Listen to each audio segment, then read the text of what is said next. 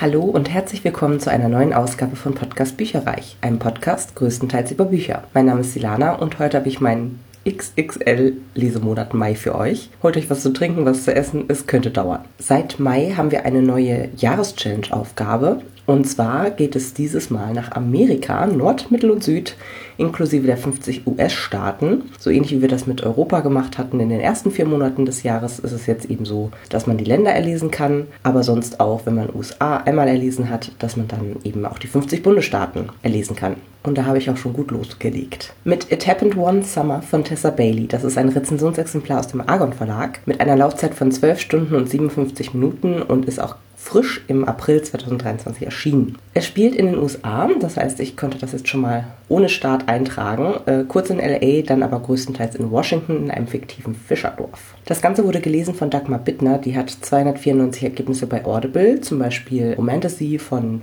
Julia Dippel oder Paper Princess von Aaron Watt, auch London Whisper hatte ich von ihr schon gehört und ich fand, sie hat insbesondere Piper eine unverwechselbare Stimme gegeben und ist echt klasse gelesen und ich habe sie auch äh, später nochmal im Lesemonat für ein anderes Hörbuch und da hat sie ganz anders gelesen. Es war sehr faszinierend zu sehen. In It Happened One Summer geht es um das kalifornische It-Girl Piper, die Zeit ihres Lebens von ihrem Stiefvater verhätschelt wurde und keine Ziele im Leben hat. Wozu studieren oder arbeiten, wo doch genug Geld in der Familie vorhanden ist. Da macht Piper lieber Party, flirtet mit Männern, bis sie dann aber leider den Bogen überspannt und ihr Stiefvater ihr den Geldhahn zudreht. Sie soll in der Heimatstadt ihres leiblichen, verstorbenen Vaters dessen Bar übernehmen und das ist Westport. Ein Fischerdorf, ist wirklich ein krasses Kontrastprogramm zu L A. Und Piper trifft dort den bärbeißigen, rauen Fischer Brandon, dem sie sofort unter die Haut geht. Und der merkt, dass Piper mehr zu bieten hat als ein niedliches Outfit. Aber passen die beiden wirklich zusammen oder sind sie zu verschieden? Ich fand, es war super unterhaltsam. Es hat mir richtig gut gefallen. Es war eine Rom-Com zum Hören mit toller Charakterentwicklung, einer super Chemie zwischen den Protagonisten. Es war lustig, es war süß, es war eine schöne Liebesgeschichte. Auch wenn mir Piper in der ersten halben Stunde mit ihrer Paris Hilton-Attitüde, sag ich jetzt mal, mächtig auf die Nerven ging. Aber ich muss auch sagen, ich sag mal so ein bisschen Achtung, es gibt relativ viele, also so vier bis fünf Sexszenen mit offener Tür und Dirty Talk à la, ich nehme mir, was mir gehört. Das muss man mögen, sonst rollt man vielleicht mit den Augen. Mir hätten ein paar Szenen weniger tatsächlich ausgereicht, aber es hat mich trotzdem mitgerissen wie in einem Sog. Ich fand es wirklich niedlich geschrieben. Der Nachfolgeband It Happened With You erscheint Mitte Juli und den muss ich auch unbedingt lesen und habe dem hier tatsächlich fünf Sterne gegeben, weil ich konnte nicht mehr aufhören zu hören. Und hier ist noch ein kleiner Ausschnitt für euch. Brandon saß im Steuerhaus der Delaray und starrte auf das Display seines Telefons. Er sollte der Mannschaft beim Verladen der Lebensmittel und des Eises helfen, das sie brauchen würden, um den Fisch im Laderaum frisch zu halten. Aber sie würden jeden Moment ablegen, und er musste die letzten Minuten der schwachen Internetverbindung nutzen, solange sie noch im Hafen waren. Er hatte die Instagram-App heruntergeladen, und nun wurde er nach seinen persönlichen Daten gefragt. Musste er Mitglied bei diesem Schwachsinn sein, um sich Bilder ansehen zu können? Verflucht. Er sollte das nicht tun. Selbst wenn Piper ihm gesteckt hatte, dass sie in dieser verdammten App offenbar halbnackt war, sollte er sich das nicht ansehen. »Alles an Bord, wir sind startklar«, sagte Fox, der schwungvoll ins Steuerhaus trat, dem Mariners Cap tief über die Augen gezogen, aber nicht tief genug, dass Brandon das plötzliche Leuchten in seinen Augen hätte übersehen können. »Du lädst Instagram runter, Cap?« »Wer lädt Instagram runter?« fragte Sanders und schob seinen roten Lockenkopf durch den Türrahmen. »Gibt es jemanden, der das noch nicht hat?« »Leute, die was Besseres zu tun haben«, knurrte Brandon, damit sie die Klappe hielten. »Sie fragen mich, ob ich einen Benutzernamen eingeben will.« Ein drittes Mitglied der Crew, Deke, kam herein und trank einen Schluck von der Cola, die er in der Hand hielt. »Kann ich nicht einfach meinen Namen als Benutzernamen verwenden?« »Nein, weil sich wahrscheinlich neunhundert Brandon Taggarts vor dir eingetragen haben.« »Was soll ich dann nehmen?« »Captain Cutie neunundsechzig«, platzte Fox heraus. »I got crabs for you«, ergänzte Deke. »Slippery when wet«. Brandon starrte sie an. »Ihr seid alle gefeuert. Geht nach Hause.« Das zweite Buch, was ich tatsächlich auch schon im April angefangen habe, war Game Show, der Preis der Gier von Franzi Kopka. Auch das war ein Rezensionsexemplar aus dem Argon Verlag und ist im März zweitausenddreiundzwanzig erschienen und hat eine Laufzeit von zwölf Stunden und zwölf Minuten. Gesprochen wurde das Ganze von Marie-Lou Puhlmann, die hat unter anderem von Kim Nina Ocker schon einige Sachen gesprochen.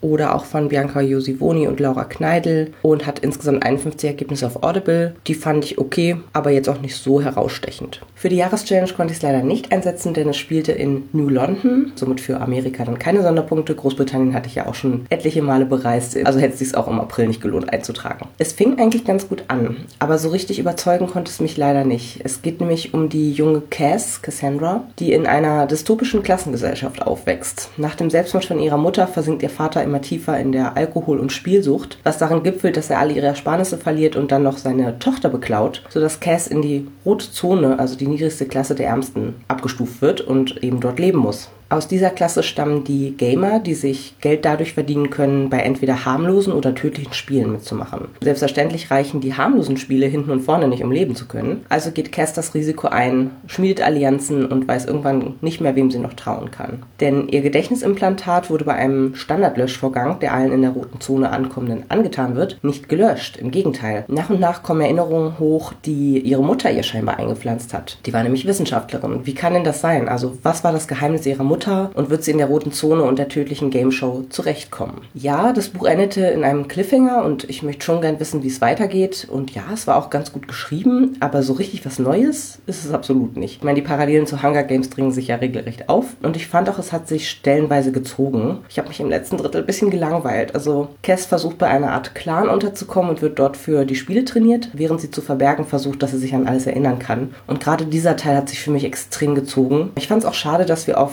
Cass-Perspektive beschränkt sind und somit nichts von den Zuschauenden zum Beispiel mitkriegen, unter anderem ihrem Vater oder ihrer besten Freundin. Und deswegen war es für mich jetzt hm, insgesamt nur so lala und bekommt drei Sterne. Hier ist ein Ausschnitt für euch. Sie finden Dad, bevor ich ihn in der Menge ausmachen kann. Sein verzweifelter Schrei schneidet mir tief ins Herz. Obwohl er wusste, was er riskiert, schlägt er zornig um sich, brüllt so laut, dass das Spiel kurz unwichtig scheint. Alle sehen dabei zu, wie mein Vater mit wutverzerrter Miene aus der Menge gerissen wird. Ich zittere am ganzen Körper. Verschwommen sehe ich, wie sie ihn die Treppe hochziehen. Stufe für Stufe droht er zu stolpern, wechselt zwischen unverständlichem Plappern und Schreien, die selbst den Kommentierenden übertönen. Als er mit mir auf einer Höhe ist, kauere ich mich zusammen und umklammere die Streben so fest, dass meine Finger schmerzen. Dann kreuzen sich unsere Blicke. Es ist eine Sekunde, die sich anfühlt wie eine qualvolle Ewigkeit. Als hätte ihm dieser Moment Kraft verliehen, schafft er es, sich von den Wachen loszureißen. Er stürzt nach vorne auf mich zu. Spucke klebt in seinen Bartstoppeln. Du, du hast nicht alles gesetzt! Ich weiß nicht, wie er es schafft, aber plötzlich ist er über mir, flankiert von den Wachen, die versuchen, ihn aufzuhalten. »Cassie, Cassie Spätzchen«, wispert er so schnell, dass sich seine Worte überschlagen. »Ich kann da nicht hin. Ich kann nicht, und das weißt du, ich... Ich bin zu alt und würde es nicht ertragen. Bitte, Spätzchen, bitte tu mir das nicht an. Du bist noch so jung und so schlecht im Wetten, aber ich, ich könnte es immer noch schaffen, dich freikaufen. Irgendwann freikaufen!« Entsetzt sehe ich hinab auf meine Rechte, die Dad gerade loslässt. Mein Chip verfärbt sich blutrot.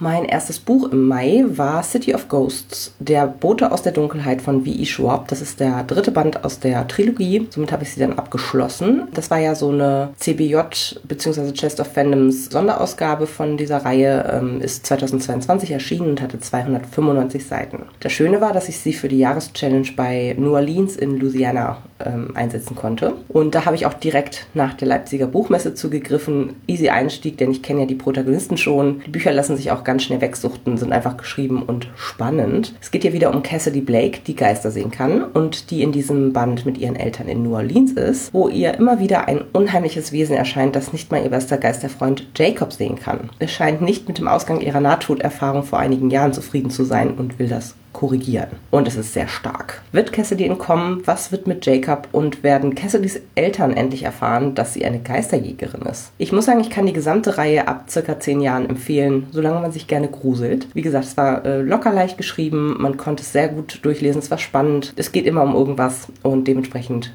Vier Sterne von mir. Im Oktober zwanzig zwanzig war schon erschienen und damals habe ich es auch zugeschickt bekommen, netterweise. Und habe es bis dato noch nicht gelesen gehabt, deswegen bin ich super froh, dass ich jetzt dazu gegriffen habe. Und zwar ist die Rede von Beschütze sie von Laura Dave. Das ist wie gesagt ein Rezensionsexemplar aus dem Random House Audio Verlag. Ist eine leicht gekürzte Lesung mit sieben Stunden und neun Minuten und konnte ich bei der Jahreschallenge für Kalifornien einsetzen, denn es spielt größtenteils in Sausalito.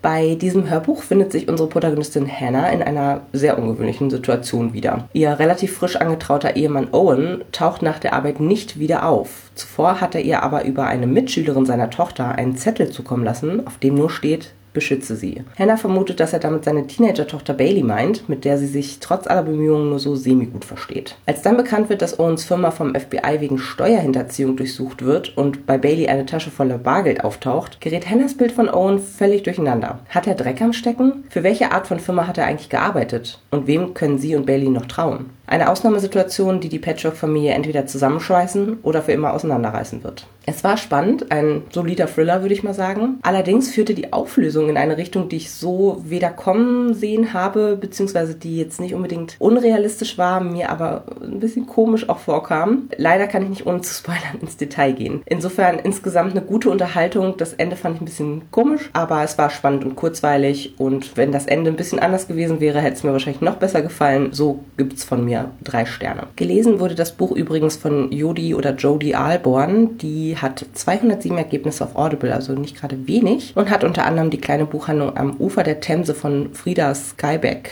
gelesen. Strandkorb Sommer, die Hallig-Prinzessin, also sehr viele Feel-Good-Bücher auf Inseln. Und ich muss sagen, sie ist mir jetzt nicht so großartig im Gedächtnis geblieben. Sie hatte eine dem Alter der Protagonistin angemessene, dunkle, reife Stimme. Das fand ich also gut, aber hat sich jetzt weder positiv noch negativ hervorgehoben. Getan für mich. Das nächste Hörbuch, was ich gehört habe, war Verliebt in deine schönsten Seiten von Emily Henry. Das ist ein Rezensionsexemplar aus dem Argon Verlag und ist schon im Jahr zweitausendzweiundzwanzig erschienen, nämlich im September. Ist bei mir aber erst eingezogen, nachdem ich das andere Buch von Emily Henry so toll fand und gerne auch ihr erstes übersetztes Werk quasi nochmal hören wollte. Und das hat eine Laufzeit von zwölf Stunden und sieben Minuten. Gelesen wurde es von Christiane Marx. Die hat zweihundertvierundfünfzig Ergebnisse auf Audible. Eine helle, klare Stimme, bisschen niedlich. Passt für mich tatsächlich immer besser für Jugend. Jugendliche Erzählerin, aber sie hat das natürlich wieder super gemacht. Ich konnte sie ja auch einmal kennenlernen auf der Leipziger Buchmesse dieses Jahr. Bei der Jahreschallenge konnte ich dieses Buch für Michigan einsetzen. Es geht um Romance-Autorin January. Die hat eine Schreibblockade, seit ihr Vater gestorben ist und sie herausgefunden hat, dass er jahrelang eine Geliebte hatte. Wie soll man da auch noch an die große Liebe glauben bzw. als Autorin drüber schreiben? Als sie ihr Erbe ein kleines Strandhaus antritt, kann sie ihren Augen nicht trauen. Ihr nerviger Nachbar ist ausgerechnet ihr Erzrival aus dem Studium, der literarisch hochwertige Romane schreibt und im Studium nur Spott für sie übrig hatte. Nur auch Gus tut sich mit seinem neuesten Werk schwer und so tauschen sie die Projekte. Und vielleicht kann er ja Januarys Vertrauen in die große Liebe wiederherstellen?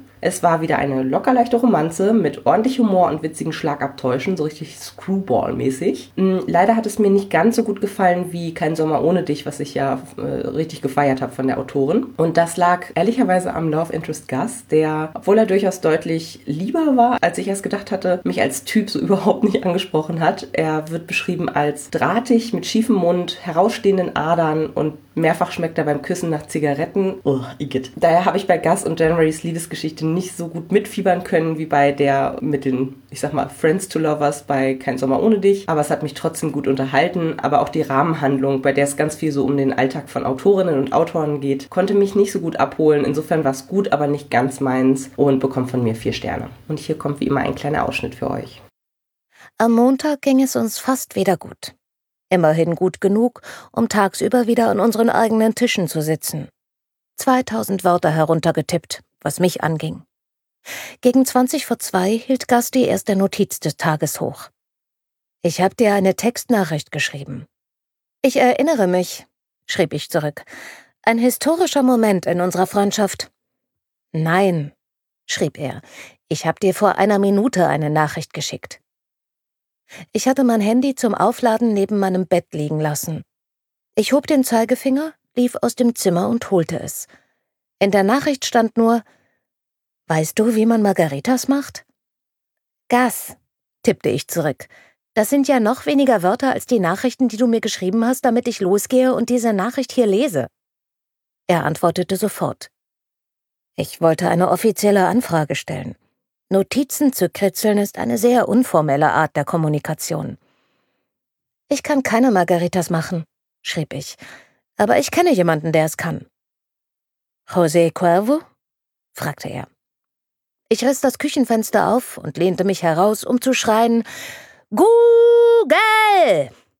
Kurz vor dem Himmelfahrtswochenende habe ich in meiner Bücherhallen-App geguckt, ob es Lore Olympus zwei von Rachel Smythe oder Smith, Smythe auszuleihen gibt. Und endlich, endlich war es mal zurückgegeben worden und nicht sofort wieder ausgeliehen worden. Und zwar in einer der Bibliotheksfilialen, die relativ nah an meinem Zuhause ist. Deswegen bin ich am Mittwochabend dann schön, äh, habe einen schönen Spaziergang gemacht bis zu der Filiale und habe mir das dann ausgeliehen und bin wieder zurückgelaufen. Das war richtig schön und hat das ähm, Himmelfahrtswochenende gut eingeläutet und ich glaube, ich habe es am selben Abend noch durchgelesen. Ich hatte ja den Beginn davon schon auf der Leipziger Buchmesse in einer ruhigen Minute mal durchgeblättert und durchgelesen und habe jetzt quasi den Rest noch gelesen. Das Ganze ist im Lüx Verlag erschienen, hat dreihundertachtundsechzig Seiten, ist aber ein Graphic Novel und ist im, eigentlich ursprünglich mal im Oktober zweitausendzweiundzwanzig schon erschienen. Also hat auch ein kleines Augenblickchen gedauert, bis ich den quasi durchgelesen habe. Für die Jahreschallenge gibt es dafür keine Sonderpunkte, weil es ein Graphic Novel ist, macht aber nichts. Der genaue Ort des Geschehens ist ja auch nicht so richtig ersichtlich, beziehungsweise hat halt viel mit den griechischen Göttern und den Unterwelten und so weiter von dort zu tun. Aber es war wieder richtig, richtig goldig. Band drei möchte ich auch super gerne lesen. Den gibt es nämlich auch schon auf Deutsch, aber auch der ist bei den Bücherhallen momentan komplett dauer ausgeliehen, weil es auch nur ein Exemplar in der Zentralbibliothek in der Innenstadt gibt. Aber ich habe sie mir jetzt tatsächlich mal vorbestellt in meine Büchereifiliale, das geht nämlich auch, und hoffe, dass sie dann im Juni zu mir stößt. Jedenfalls wird hier die Liebesgeschichte zwischen Hades, dem Gott der Unterwelt, und Persephone, einer deutlich jüngeren Göttin des Frühlings, erzählt. Im zweiten Band geht's richtig hin und her. Beide entwickeln Gefühle zu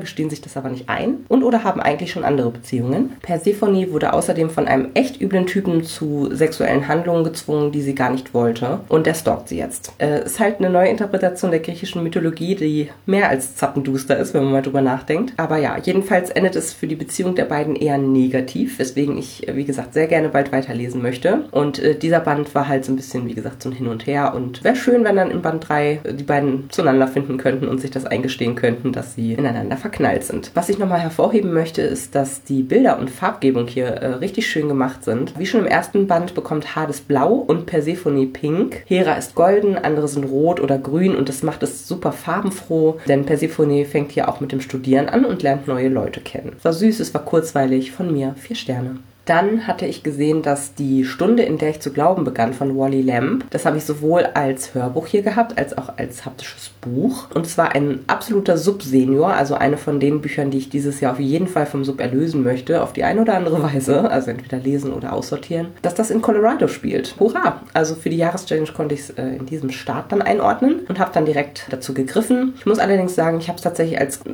wahrscheinlich sehr stark gekürztes Hörbuch gehört, was für mich aber völlig in Ordnung war. Das Buch hat sieben hunderteinundfünfzig Seiten und das äh, Hörbuch hatte jetzt sechs Stunden achtundfünfzig Minuten, also da sieht man schon, das ist nicht eins zu eins übersetzt worden sozusagen oder eingesprochen worden. Ich habe allerdings ein paar Seiten lang beides parallel gehört und ich fand es jetzt gar nicht so krass, es wurden wahrscheinlich irgendwelche Handlungsstränge komplett rausgestrichen oder ähnliches, sonst hätte man das wahrscheinlich nicht so kurz machen können. Aber das Hörbuch war von Osterworld Audio und das Buch von Pendo, sagte mir jetzt ehrlich gesagt vom Verlag ja auch nichts, und ist beides zweitausendneun erschienen. Das Hörbuch wurde gelesen von August Zierner. Der hat nur einunddreißig Ergebnisse auf Audible, relativ wenig. Er hat unter anderem Erich Kästner Sachen gesprochen, Astrid Lindgren, Der kleine Prinz. Er hat so ein bisschen so eine Altherrenstimme, trocken, sanft und das passte gut zum Erzähler.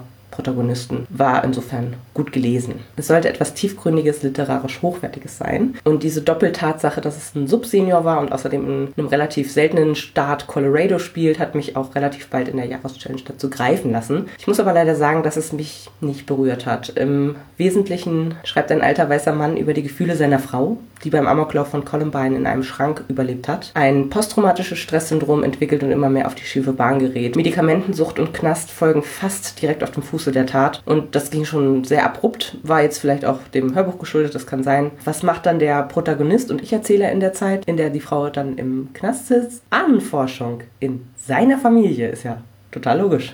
Ich fand das richtig merkwürdig geschrieben, weil wie gesagt, die Gefühle der Frau stehen hier quasi im Vordergrund, aber er hat das gar nicht richtig mitgekriegt. Also er selbst war am Tag des Amoklaufs nicht in der Schule arbeiten, er arbeitete da sonst äh, durchaus, weil seine Tante im Sterben lag. Die Tante, die sich in seiner Kindheit auch ganz viel um ihn gekümmert hat, da sein eigener Vater sich lieber dem Alkohol gewidmet hat, von der er aber dann nicht mal mehr wusste, wie ihre heißgeliebte Katze heißt. Auch bei der Krankengeschichte von der Tante musste er sich an seine angeheiratete Frau wenden, also mit anderen Worten, er tritt eigentlich diese Beziehung zu der Tante mit Füßen und ist dann schlussendlich im entscheidenden Moment weder bei ihr, als sie stirbt, noch bei seiner Frau, als die um ihr Leben fürchtet.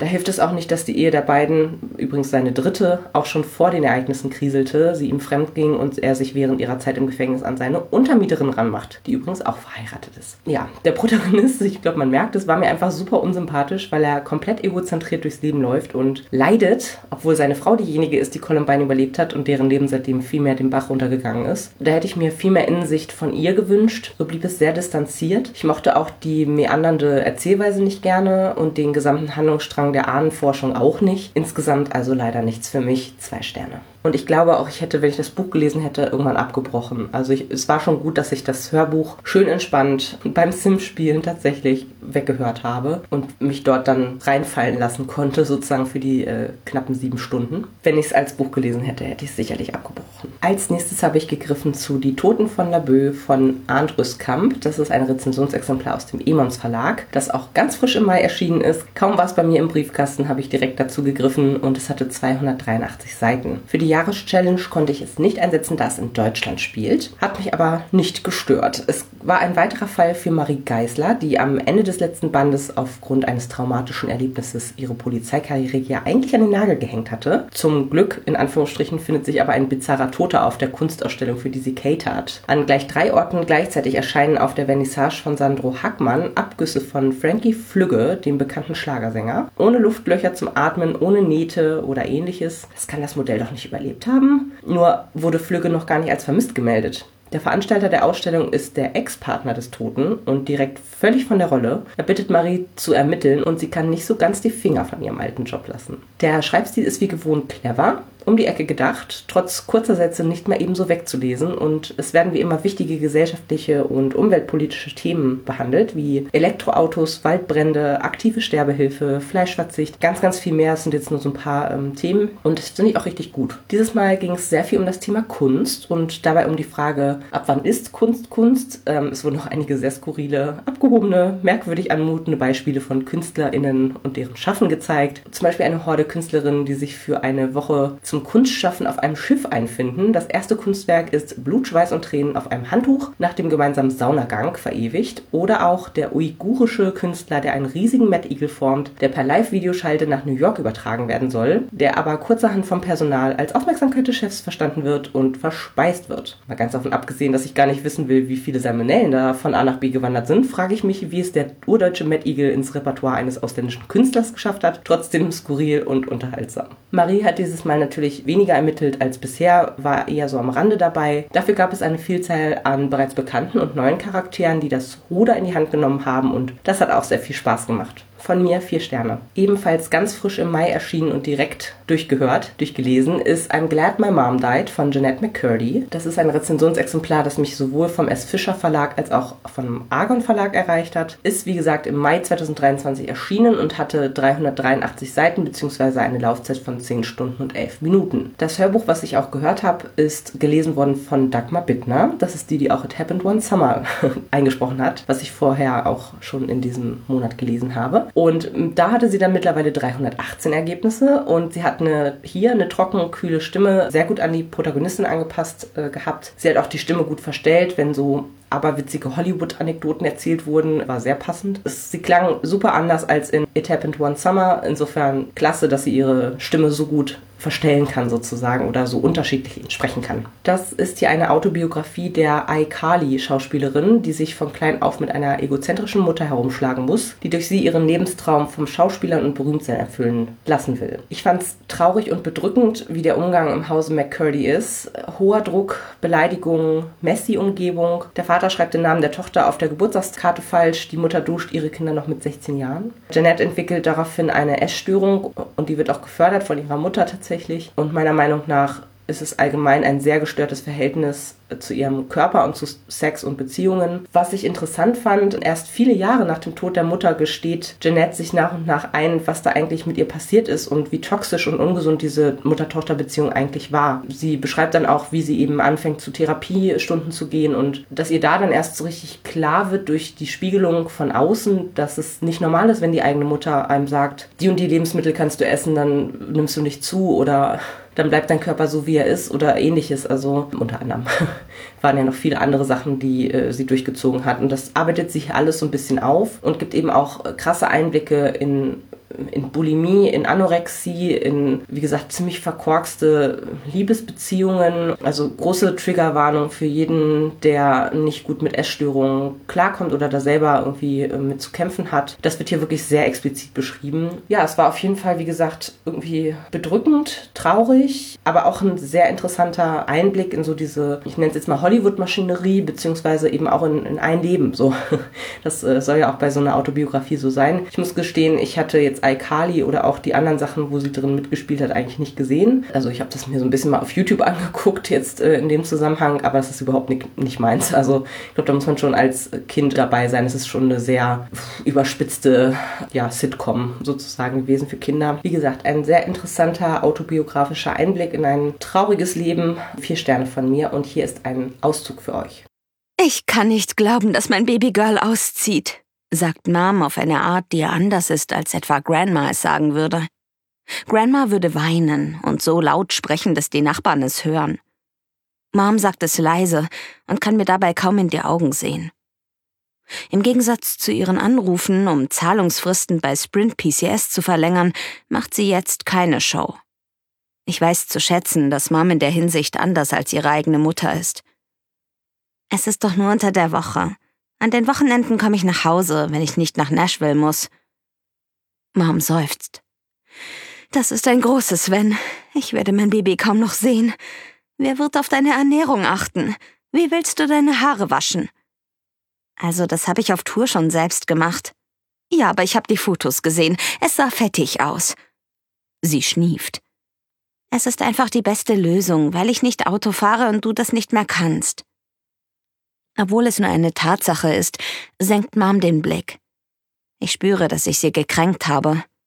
Außerdem gehört habe ich noch Nach dem Sommer und Ruht das Licht von Maggie Stiefvater. Im deutschen Audioverlag, also D A V, erschienen. Das eine hatte eine Laufzeit von sechs Stunden dreißig Minuten und das andere von fünf Stunden fünfzehn Minuten, also super kurze Hörbücher aus dem Jahr zweitausendelf. Und Nach dem Sommer wurde mir auf die zwölf für zweitausenddreiundzwanzig Liste gewählt. Deswegen habe ich dazu gegriffen und auch, weil es in Minnesota spielt für die Jahreschallenge. Gelesen wurde der erste Band von Anina Braunmiller-Jest und Max Felder. Das sind die Stimmen von Bella und Jacob aus Twilight. Haben hundertachtundzwanzig bzw. vierzig Ergebnisse bei Audible. Ich mag ehrlich gesagt ihre Stimme nicht gerne. Ich finde, die klingt irgendwie gekünstelt und eingebildet, relativ hell. Er war nett, sticht für mich aber jetzt nicht so heraus. Band zwei äh, hat dann zusätzliche Sprecher bekommen, wegen zusätzlichen Charakteren, die eine Stimme bekommen. Das war einmal Johannes Raspe und Gabriel Petermann. Johannes Raspe ist sehr frisch, sage ich jetzt mal, der hat zwanzig Ergebnisse auf Audible. Gabriel Petermann ist ja ein bisschen bekannter, die hat hundertdreiundsechzig Ergebnisse. Die waren okay beide, weit genug von den anderen beiden entfernt, dass man sie auch ganz gut unterscheiden kann tatsächlich, das ist ja immer wichtig, aber kann ich jetzt nicht so viel zu sagen tatsächlich, denn ich muss ganz ehrlich sagen, ich war kurz davor, die, die Reihe quasi abzubrechen, denn ich bin einfach zu alt für Insta-Love, Insta-Vertrautheit, rosarote Kitschwolken, Drama, Drama, Drama. Es geht hier um Grace, sie ist ein vernachlässigtes Einzelkind, also ihre Eltern waren mir mehr als unsympathisch, die direkt am Waldrand wohnt und geradezu besessen von einem Wolfsrudel ist, das sie oft sieht. Besonders ein Wolf hatte sie angetan, sie fühlt sich von seinem Geruch angezogen und siehe da, der Wolf entpuppt sich als attraktiver Werwolf Sam, der auch auf sie steht. Direkt bandeln die beiden an und schweben auf Wolke sieben, inklusive Aussagen wie, das ist typisch Grace, nachdem sie zwei Tage zusammen sind. Ihr merkt schon, ich habe innerlich sehr viel mit den Augen gerollt. Problem ist dann, dass Sam sich immer seltener in seine Menschengestalt zurückverwandeln kann und bald für die Menschenwelt verloren sein wird. Grace muss sich also was überlegen. Nebenbei geht es auch noch um die anderen Wolfsrudelmitglieder und um Graces Freundinnen und einige neue Personen werden auch infiziert. Ich habe mir die Klappentexte der beiden kommenden Teile durchgelesen. Die hatte ich oder habe ich ja auch als äh, Hörbücher auf dem Sub. Habe dann mit mir gerungen, ob ich die Reihe abbreche nach dem ersten Band oder halt diese beiden relativ kurzen Nachfolger auf hoher Geschwindigkeit, Querhören höre sozusagen. Ich habe mich dann auch tatsächlich für Letzteres entschieden. Auch die beim Sims-Spielen nebenbei gehört. Also Band zwei habe ich ja jetzt äh, schon auch durchgehört und Band drei bin ich gerade auch noch dabei. In Band zwei kommt ein Werwolf dazu, und zwar der Sänger einer erfolgreichen Band, der Drogen wie Smarties einwirft, sowie eine Schulkameradin von Grace, die total cool spielt, sich aber in diesen Typen verknallt. Was ich nicht gut fand, war, wie dabei mit dem Thema Suizidgedanken umgegangen wird. So nach dem Motto, ja mach doch. Fand ich richtig krass. Und ich fand es auch insgesamt nicht gut ausgearbeitet. Also ich fand es irrelevant, ich fand es zu kitschig. Und außerdem macht mich Wolfsgeruch auch so überhaupt nicht an. Also es wird so viel davon geredet wie stechender Geruch und so männ... Also nicht männlich, aber irgendwie, also weiß ich nicht, das wird ganz komisch irgendwie besprochen. Und ich muss auch sagen, das ist so ein bisschen schlechtes Timing, denn ich weiß nicht, wer es von euch gesehen hat, vielleicht auch bei T V Total oder so, dass ja der Moderator Buschi letzte Woche im Fernsehen einen Wolf mit Zunge geküsst hat. Also boah, richtig ekelhaft. Ja, deswegen für beide zwei Sterne. Ich werde mir den dritten Band jetzt noch durchhören. Aber äh, ich sag mal, so ein bisschen ein Ohr rein, ein Ohr raus. Für mich keine schöne Reihe. Ihr hattet mir ein Buch ausgewählt, was ich im Mai lesen sollte. Und ihr seht schon, es ist relativ spät erst tatsächlich äh, auf meinen Schoß gewandert. Die Rede ist von Am Ende sterben wir sowieso von Adam Silvera. Ist im Arktis Verlag erschienen und zwar zweitausendzweiundzwanzig mit dreihundertsiebenundsechzig Seiten. Für die Jahreschallenge konnte ich es für New York einsetzen und gefühlt habe ich noch achttausend andere Bücher, die ebenfalls in New York spielen. Die sind jetzt leider raus, weil man darf ja nur einmal. Aber das hat sich auf jeden Fall gelohnt für dieses Buch. Ich musste mich tatsächlich selten stärker zusammenreißen, um nicht zum Ende vorzublättern, um endlich zu wissen, was passiert. Es geht nämlich um zwei Todgeweihte, die in einer dystopischen Welt ihren Todesanruf bekommen. Das heißt, sie werden heute sterben. Wie, wo oder warum erfahren sie dabei aber nicht. Über eine App finden sich die beiden Teenager und wollen sich dann am letzten Tag zur Seite stehen. Matteo ist schüchtern, bleibt auf zu Hause, liest und spielt Videospiele, fällt aus allen Wolken und merkt, dass er sein Leben bisher gar nicht richtig gelebt hat. Rufus verdrischt gerade den neuen Freund seiner Ex-Freundin, als der Anruf kommt. Das war die erste Prügelei seines Lebens. Beide haben ihre Eltern verloren, beziehungsweise bei dem einen ist der Vater im Koma, aber haben tolle Freunde und stürzen sich an ihrem letzten Tag richtig ins Leben. Ich finde übrigens den Originaltitel They Both Die at the End deutlich besser und eindeutiger, damit man nicht falsche Hoffnungen schöpft. Es ist wirklich so, sie sterben beide.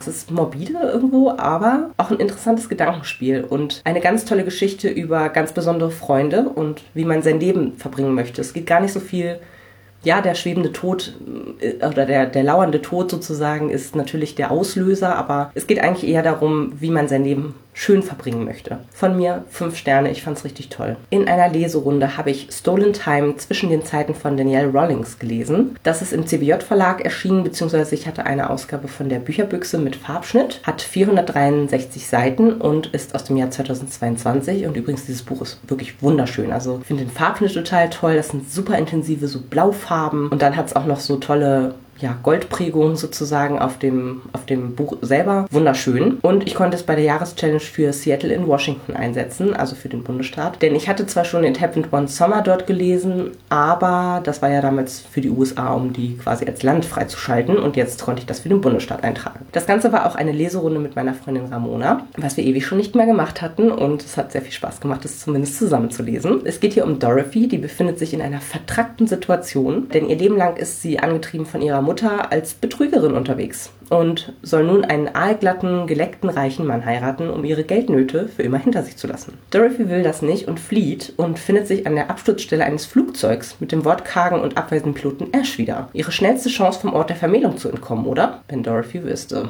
Als blinder Passagier fliegt sie mit Ash nach der Reparatur schnurstracks zurück ins Jahr zweitausendsiebenundsiebzig, aus dem er kam. Und die Welt, die Dorothy von neunzehnhundertdreizehn kennt, ist nicht mehr ansatzweise noch vorhanden. Es gab Erdbeben, die haben die West- und Ostküste der U S A geflutet und sie zu Niemandsland gemacht. Seattle ist ebenfalls überflutet und kann nur noch mit Booten und über Stege durchquert werden. Gut, dass Ash zur Crew des Forschers gehört, der das Zeitreisen entdeckt hat. Können sie das Unglück ungeschehen machen? Leider ist der Professor nämlich seit geraumer Zeit in der Vergangenheit verschollen und parallel macht eine als Kannibalin verschriene Banditenoberhäuptin die Stadt unsicher. Dorothy, Ash und der Rest der Truppe machen sich auf, die Gegenwart zu ändern. Werden sie ihrem Schicksal entkommen? Während ich die Zusammenfassung zu diesem Buch formuliert habe, habe ich nochmal mehr gemerkt, dass die Handlung des Buchs sehr meandert, also an einer ganz anderen Ecke herauskommt, als man es zunächst erwartet. Man denkt, es geht größtenteils um die Verhinderung einer Klimakatastrophe. Schlussendlich ging es aber eher darum, einzelne Personen zu retten, zum Beispiel Beispiel eben den Professor, der verschollen ist, oder Ash, der eine sogenannte Prärinnerung von seinem Tod durch ein Messer hat und diesem Schicksal entkommen möchte. Und dabei wechselt die Erzählperspektive zwischen Ash, Dorothy und dem Tagebuch des Professors hin und her. Und es ist wirklich so gewesen, dass alle Nebencharaktere furchtbar blass geblieben sind, sodass man eigentlich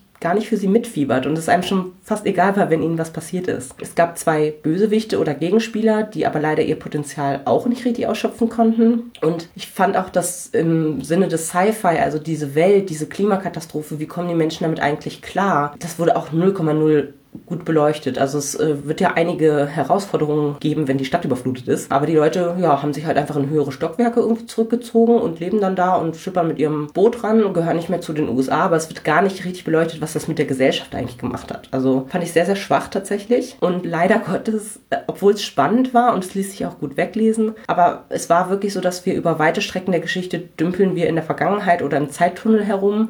Es passiert zwar quasi einiges, aber die Gesamthandlung tritt irgendwie leider auf der Stelle. Ja, da es eine Trilogie werden wird, werde ich Band zwei und drei zeitnah zueinander lesen, sonst vergesse ich bestimmt wieder Handlungsstränge und Personenkonstellationen, das kenne ich ja. Es war, wie gesagt, locker leicht zu lesen, aber leider nicht mehr als ganz nett. Und ich fürchte, es wird auch keinen großen bleibenden Eindruck bei mir hinterlassen. Deswegen gibt es dafür drei Sterne. Und das Bonusbuch, nämlich ein Buch, was ich gar nicht erwartet hatte, dass ich das jetzt im Mai noch beende, ging aber innerhalb von zwei Tagen, zack, bumm, war das durchgelesen, äh, ist ein fast perfekter Liebesroman von Lissa K. Adams. Das ist im KISS Verlag erschienen, beziehungsweise ich habe die Bücherbüchse Sonderausgabe mit dem Farbschnitt, dreihundertsiebenundneunzig Seiten aus dem Jahr zwanzig zwanzig. Und das Ganze war auch auf meiner zwölf für zwanzig dreiundzwanzig Liste. Insofern konnte ich äh, diesen Monat zwei davon abhaken. Und für die Jahreschallenge konnte ich es bei Tennessee einsetzen, was ja auch kein so häufiger Start ist. Es geht hier um Profi-Baseballspieler Gavin, der vor den Scherben seiner Ehe steht. Missverständnisse haben sich aufgetürmt und er hat außerdem erfahren, dass seine Frau Thea ihre Orgasmen bisher immer nur vorgespielt hat, bis sie eines Abends einen echten hatte und er den Unterschied gemerkt hat. Gavin ist gekränkt und gedemütigt und seine Frau Thea will sich scheiden lassen, denn darüber hinaus hat sie sich in eine Version ihrer selbst entwickelt, die ihr nicht gefällt. Aber Gavin liebt sie doch über alles. Von Freunden erfährt er vom Secret Book Club. Männer lesen Frauenromane, um ihre Frauen besser zu verstehen und bessere Beziehungen zu führen. Kann das klappen? Finde ich schon mal richtig lustig. Es ist also eine Second-Chance-Romance und hat sich auch locker leicht gelesen. Gavin verhält sich einfach so trottelig liebenswürdig, dass er mir direkt ans Herz gewachsen ist. Womit ich nicht gerechnet hätte, ist, dass ein recht großer Anteil der Geschichte auch aus Theas Sicht erzählt wird. Außerdem freue ich mich auf die anderen vier Bände der Reihe, unter anderem auch einen Weihnachtsteil, weil es eigentlich immer witzig wurde, wenn die anderen Jungs aus diesem Secret Book Club mit einer echt verrückten Gruppendynamik und sehr skurrilen Charakteren zusammengetroffen sind. Das heißt, die ganzen Teile, die sich so um Gavin und Thea gedreht haben, waren eher, ne, sie haben viel miteinander geredet, vielleicht auch gestritten, hatten sich dann wieder lieb. Aber die, der, der Witz sozusagen, der kam dann durch die Kumpels. Und das fand ich richtig gut. Was ich auch toll fand und auch so ein bisschen die Metaebene sozusagen aufgespannt hat, war, dass einige Passagen aus dem fiktiven Liebesroman, der Gavin hilft, mit abgedruckt waren und wir somit auch die Geschichte eines Paares aus dem Regency-Romance-Bereich begleitet haben. Die Autorin scheint sich nämlich sehr gut im gesamten Romance-Genre auszukennen, was auch der Autorentext in der hinteren Klappe beweist. Es wurden aber auch Sachen angesprochen wie heteronormative Verhaltensweisen, toxische Beziehungen und so weiter und so fort. Also wirklich auch auf der Seite oder das kam aus den Mündern der Protagonisten dann auch raus. So fand ich total toll, dass da auch, ähm, ja, mit Klischees gespielt wird oder auch offen angesprochen wird, dass das jetzt ein Klischee ist. Für mich ein toller Reihenauftakt. Ich werde direkt weiterlesen. Fünf Sterne. Das war mein Lesemonat Mai. Hier ist noch die Zusammenfassung der Seiten. Und zwar habe ich fünftausendsechshundertsiebenundsechzig Seiten oder Minuten gelesen und gehört. Verteilte sich auf vierzehn Bücher, nämlich sechs Bücher, acht Hörbücher und keine E-Books. Und von meinen Lesevorhaben habe ich zwei Titel aus der zwölf zwanzig dreiundzwanzig Liste gelesen, nämlich Nach dem Sommer und ein fast perfekter Liebesroman. Dann habe ich drei Reihen gelesen oder weitergelesen, nämlich City of Ghosts drei. Das hatte ich, glaube ich, letzten Monat gar nicht als Reihe gezählt, aber es ist auf jeden Fall in meinem schicken Buch drin.